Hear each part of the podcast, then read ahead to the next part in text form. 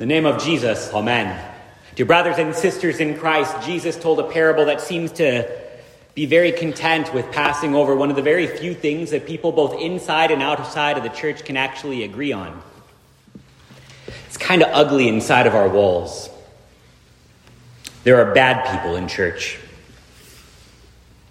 Not just like the run-of-the-mill, nobody's perfect sinners. We're comfortable enough with, you know, us.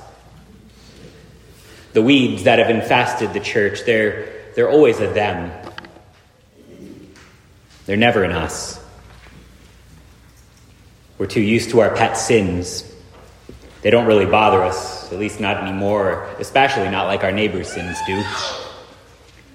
We're altogether too willing to justify the sins of the people that we love. Not like the forgiven in Christ crucified kind of justify, not the rejoicing over right and true repentance kind either, the kind that's full of anything but Christ actually, the kind that's just full of excuses or blame to pass on to somebody else that we don't care quite so much for, and comparisons with the real sinners who we're worried about.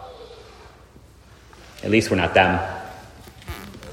We're so quick to ignore our own sins and the sins of those that we love. I would rather talk about people that are not me. It's more fun. But as unconcerned as we so often are with our own sin, we're altogether too aware of our neighbors. We measure the difference between the wheat and the weeds by the ugliness. Who got caught in scandal? Who fell into temptation? We measure it by the pain that we feel. Because sometimes the sanctuary feels like anything but when it has ceased to be a shelter from abuse, from the damage that sin does in this creation, even from that last great enemy, death. So we measure it by the shame that we have deep down when we have to face our neighbors who are outside of these walls, who see what happens in here, and they laugh, they tell us something that we can't really respond to, but to throw a bigger rock. You call yourselves Christians. Look at what we do. Look at our own hypocrisy. And our response to them is almost always the same. The weeds are still a them. It could not be an us. And so we're stuck trying to explain away and excuse away and blame other people for all of the pain that is caused within the walls of Christendom by sorting out us who would never do these things and them who aren't actually Christians, when Jesus himself says they can't be sorted out until the last day anyway. It's ugly inside our walls. I don't like it. The wheat and the weeds together, they don't make for scenic fields. The sinners in church don't make for nearly as many motivational posters as we wish that they did. We don't even really need to spiritualize it all that much. You don't need to spend a lot of time imagining what the devil is up to when he wages spiritual warfare. Just look at his work. See the weeds. It's heartbreaking. It's infuriating. And it is so easy to obsess over. It just doesn't seem to bother the sower, like nearly as much as the servants. And there is, I guess, at least for the sake of piety, I will call it a little weed planted deep down in my heart that is still really angry with God for just not caring all that much about it. The servants of the master, they call it like they see it. They say, hey, Jesus, your seed, it's not so great. This place is a mess. Why don't you go ahead and fix it? And he says, you know, the devil did it. Sin breaks stuff, makes a real mess. It's it's ugly. The master is pretty cavalier about it, though. He says, just don't worry about it. It'll be sorted out later. It'll be taken care of on the last day when the souls are harvested, harvested, when the, the wheat is gathered into the barn, when the bodies of the righteous are raised to life immortal. immortal. And then that's it. End of parable. Next topic. It just doesn't really seem like a, a satisfactory answer. And I wonder if it's that the disciples didn't understand the answer, if they just didn't like it, so that they go and ask him for an explanation. But Jesus tells them the seed was good. The evil one did this. Fine. But like, still, we should probably fix it, right? You you could you could fix it, right, Jesus? Just like get rid of the weeds on account of being God.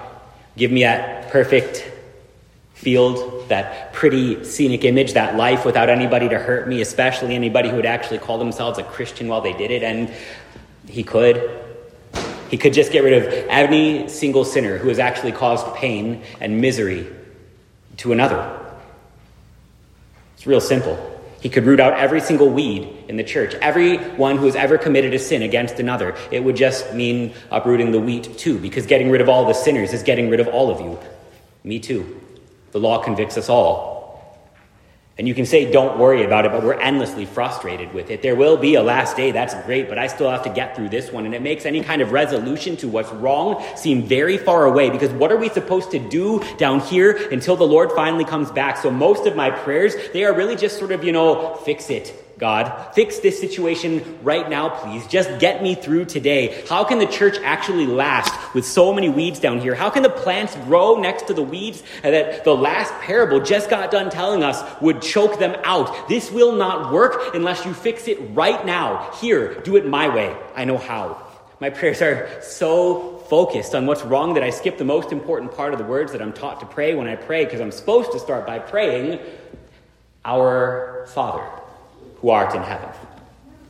And with these words, God tenderly invites us to believe that he is our true Father and that we are his true children, so that with all boldness and confidence, we may ask him as dear children ask their dear Father. You see, God actually loves you enough not simply to reward those who have done good and punish those who have done evil, but to name himself as your Father and to draw near enough to hear you. God actually loves you enough to be present to help. This is not about what's wrong. This is about who is there to help when it is. And the parable, the parable actually gives this away. The parables, they contain the secrets to the kingdom of God. This is what Jesus says. And if it contains the secrets to the kingdom of God, how you are to inherit the kingdom of God, you're not going to get there by the law. You're not going to get there by what you do. By works of the law, no one will be made righteous. If this parable contains the secrets to the kingdom of God, it has to be, it can only be about the gospel. You are not saved by your works. You are saved by Jesus. You want to do this by the law? Everything will be rooted up, you too. But our Lord saves sinners. He saves me. He saves you. He draws near to do it. He bears the cross. See, when everything has gone wrong, when the wheat and the weeds are together, when everything looks like a mess, that's actually where our Lord enters. He comes into this creation. He does not stand back in the heavens and reward those who have behaved better than the rest, or at least come up with good excuses. He dies for you, and your sins are forgiven.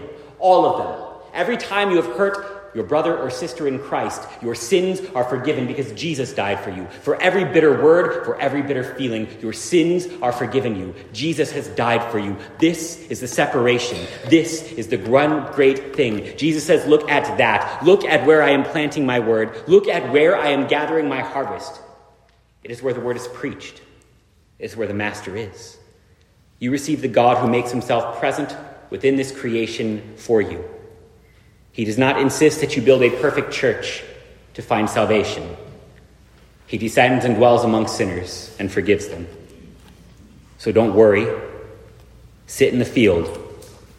Know that he is the Lord. Stop looking at the weeds. Stop looking at anything but the promise. Stop looking at anything but the cross. And then you can actually rejoice about the rest, even when it's still a mess. Because the wheat will be gathered into the barn, since Jesus died for sinners, for you, for me, that we would be his own. And even mixed together with the weeds, the wheat still happens to be wheat. Even in a world that looks like this, you are still the redeemed. Even in a church that behaves like we so often do, Christ is still risen. The joy of the kingdom of heaven is that it can be a mess. It's a good thing. I don't think I would actually fit in if it was as clean as we like to imagine it. But I know that I belong here. That font tells me so. I am God's child, baptized right there. We get so focused on the weeds, we lose sight of that. We get so focused on what's wrong, we miss the simplest, most wonderful truth about the church. The master is still actually in the field. He is with the servants, even when things look like a mess. So when the servants do the right thing, when they go to Jesus and complain because they actually trust him, they, they say, hey, this, this shouldn't be. Isn't your word good? You made us promises.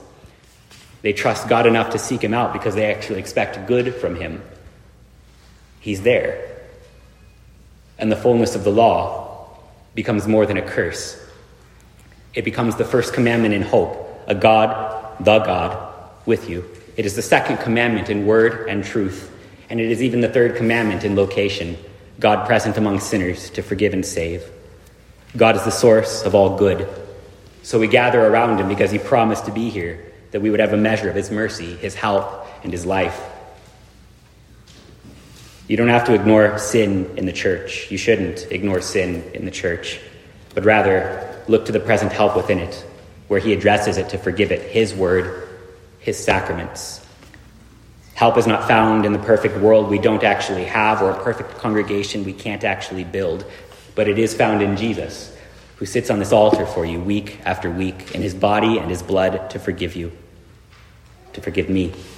There is mercy here, even for sinners like us. It lets us deal with the final, the end of the explanation, that whole weeping and gnashing of teeth bit can finally now be addressed, because now, even when you find yourself as one of the sinners, one of those who has not done what is righteous, who has not done what is good, who has hurt those around them, you can still call yourself righteous first because Jesus died for you. That's actually what makes you righteous. Jesus died for you. You are baptized. You are forgiven. That is what makes you righteous. And so there is no hell for you. You are the one who Christ bears so that he might gather you in on that last great day.